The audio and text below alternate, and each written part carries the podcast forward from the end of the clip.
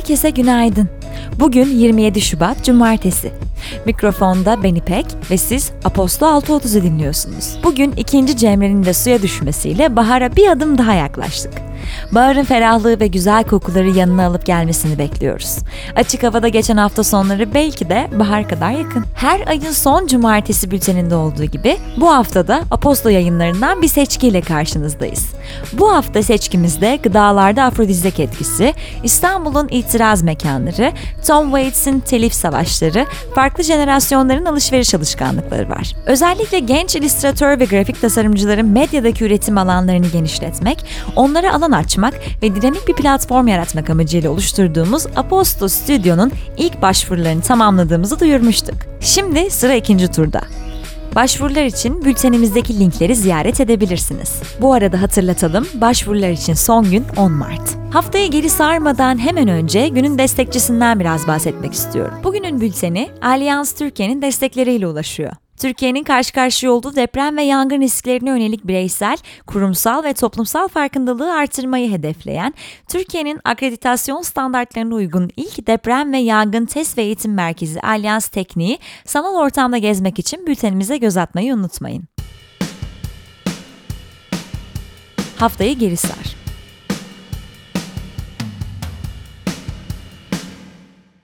Cumhurbaşkanı Erdoğan, Merkez Bankası'nın 128 milyar dolarlık döviz rezervinin kayıp olduğuna dair iddialara ilişkin planlı ve kontrollü döviz işlemleri yapıldı. Ne dövizin buharlaşması ne haksız kazanç söz konusudur açıklamasını yaparak Türkiye Cumhuriyeti Merkez Bankası'nın 95 milyar dolar döviz rezervi olduğunu belirtti. Daha önce CHP sosyal medya hesaplarından bir paylaşımla 128 milyar dolar nereye ve kimlere gitti? Döviz rezervimiz eksi 47 milyar dolara nasıl geriledi? Berat Albayrak neden istifa etti gibi 7 soru sormuştu.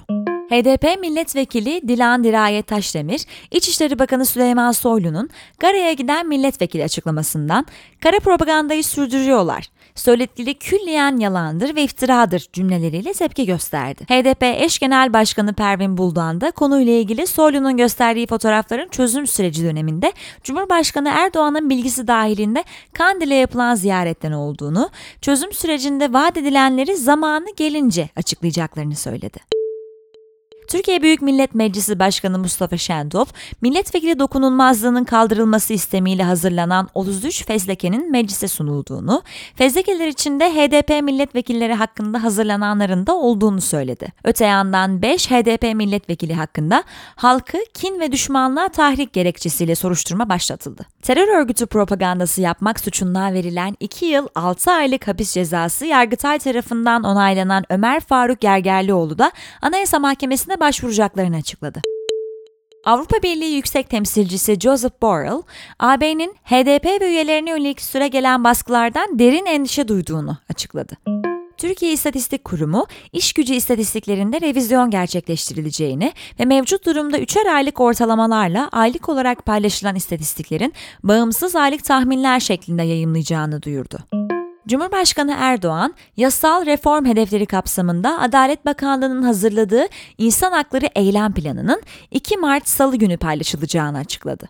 Anayasa Mahkemesi, Cumhurbaşkanlığı İletişim Başkanlığı'nın Anadolu Ajansı'nın faaliyet ve örgütlenme ve insan kaynakları yönetimi üzerindeki denetim yetkisini anayasaya aykırı bularak iptal etti.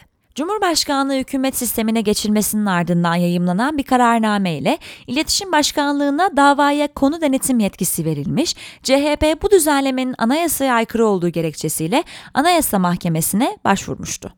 Gürcistan'da ana muhalefet partisi lideri Nika Melia, parti binasında gözaltına alındı. Melia'nın destekçileriyle polis arasında çıkan çatışmada yaralananlar oldu. Daha önce ülkenin başbakanı Giorgi Gakaria, Melia'nın gözaltına alınması konusunda ekibiyle yaşadığı görüş ayrılıkları sebebiyle istifa etmişti.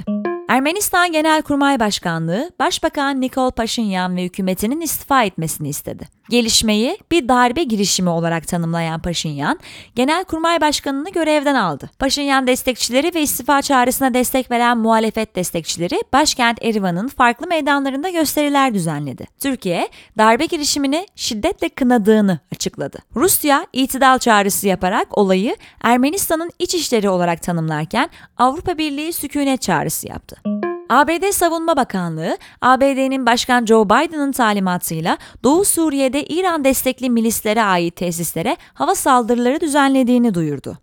Demokratik Kongo Cumhuriyeti'nde Birleşmiş Milletler konvoyuna düzenlenen saldırıda İtalya'nın Demokratik Kongo Cumhuriyet Büyükelçisi Luca Atanasio ve bir İtalya askeri hayatını kaybetti.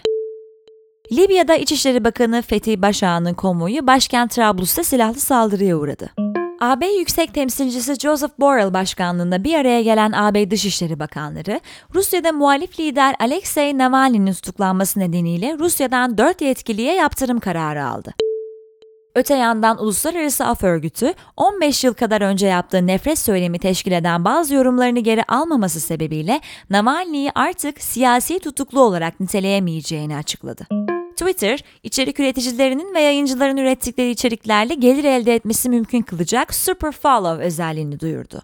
Avustralya açık kadınlarda şampiyon Naomi Osaka, erkeklerde ise Novak Djokovic oldu. Apostol İstanbul Not Defteri. Beyazıt Meydanı'ndan Taksim'e, oradan Halaskargazi'ye. Deniz Şenler sizler için kaleme aldı. Bugünkü haliyle şehir tanımı, şehrin tüm hafızasını kapsamalı diye düşünüyorum, diyor Deniz. Çünkü mekanlar toplumsal ve kültürel hafızamızın birer taşıyıcısı görevi görüyor. Bütün uyumsuzluğu, huzursuzluğu, artık içinde olmayanlarıyla. Fakat şehirler geçmişlerini pek de açık seçik anlatmıyor. Hatta çoğunlukla unutuyor ve hafızasının derinliklerinde bir yerlerde o anılarla birleşen yapıları yıkıyor, dönüşüyor. Zaman zaman kimimizin hafızasında, kimimizin ise okuduğu kitaplarda, ailemizin anılarında ve gördüğümüz fotoğraf karelerinde canlanan İstanbul'dakilerin ortak geçmişi yine de şehrin sokaklarında, caddelerinde, bir evin önünde ve en önemlisi şehrin meydanlarında saklanıyor. Her şehir toplumsal çatışmaların, huzursuzluğun, hayır diyebilmenin mekanlarını içinde barındırıyor. Bu yüzden ben de geçmişle bugüne aynı düzlemden bakabilmek, zaman katmanlarına tanık olmak için toplumsal hafızamızı biraz yoklamak, şehrin itiraz mekanlarında gezinmek istedim diyen Deniz'in yazısının devamına bültenimizden erişebilirsiniz. Apero, Damak Bilim.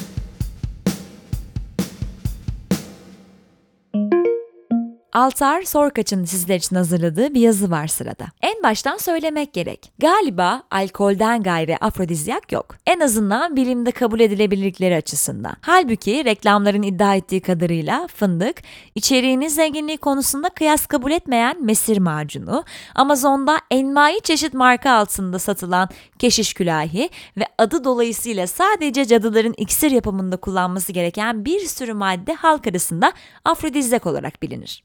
Hiç mi etkileri yok ama diye isyankârcasına bilime danıştığımızda aldığımız yanıtlar bu maddelerin fizyolojik etkisinin olmadığını veya var olan etkilerin de çok sınırlı olduğu yönünde. Çeşitli araştırmalar bunun aksini iddia etmeye çalışsa da gerek kullanılan yöntemler gerekse bilimsel intimam açısından bu çalışmalar zayıf ve kalitesiz görünüyor. Peki en yakın arkadaşımız Boston'da yediği istiridyelerin afrodizyak etkisi konusunda neden bu kadar inatçı? Bilime sorduğumuzda aldığımız yanıtlar görece tatmin edici. Fizyolojik olarak aktif madde içermeyen yiyeceklerin afrodizyak etkisi göstermesinin bir başka sebebinin aromalar olabileceği düşünülüyor. Aroma, bir maddenin içerdiği kokuların tümü. Koku duyumuzsa bizim en eski, en primitif duyularımızdan. Koku sinirleri beyinde görece yeni evrimleşmiş değerlendirme merkezlerini atlayıp direkt limbik sisteme etki ediyor. Ki limbik sistem öğrenme, davranış ve duygular gibi asli yetkilerimizin kontrol sahası. O yüzden beynimiz kokuların pek de bir süzgeçten geçmeden duyularımızı etki etmesini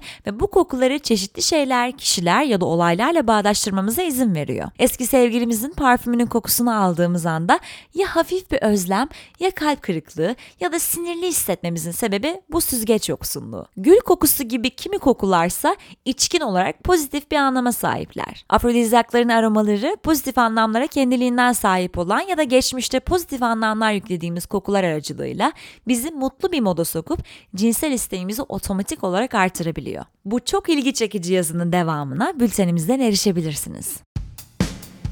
Angst Analiz.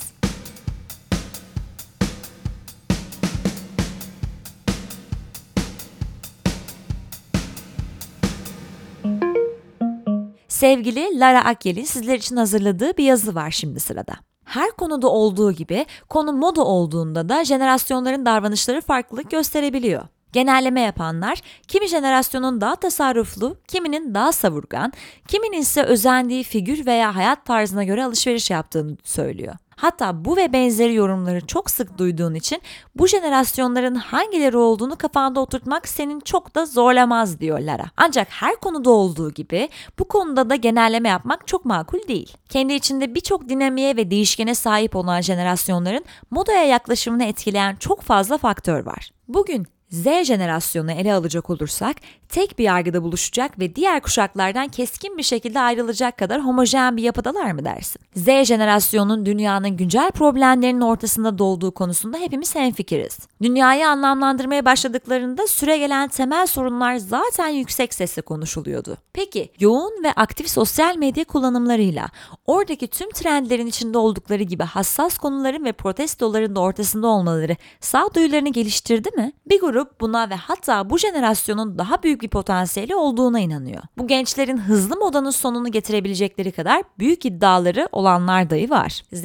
kuşağı ve hız hakkında daha fazla bilgi almak için yazının devamını bültenimizden erişebilirsiniz. Duende, telif savaşları.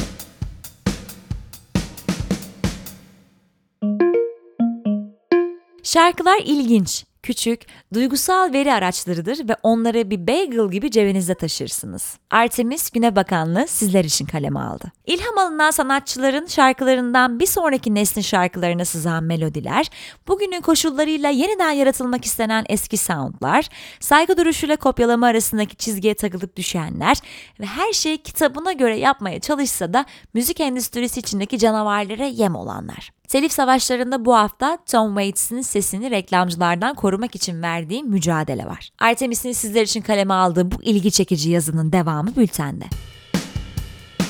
Duende, Dream Geeks Illustrated.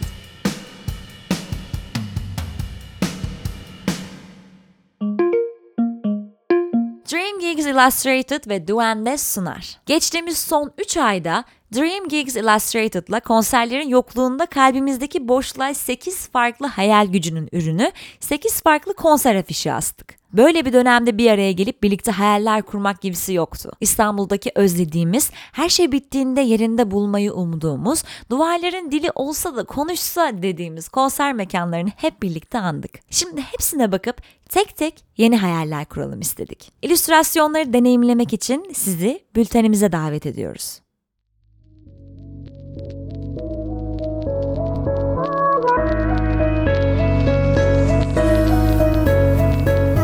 Evet sevgili dinleyenler, bir cumartesi yayınının daha sonuna geldik. Mikrofonda ben İpek Naz Çınar, sizlere harika bir hafta sonu diliyorum. Size iyi gelen şeyleri yapmayı unutmayın ve bugün sunduğumuz birbirinden farklı içeriklerimizin tadına daha çok varmak için bültenlerimizi detaylı incelemeyi unutmayın. Hafta başında tekrar görüşmek üzere, hoşça kalın.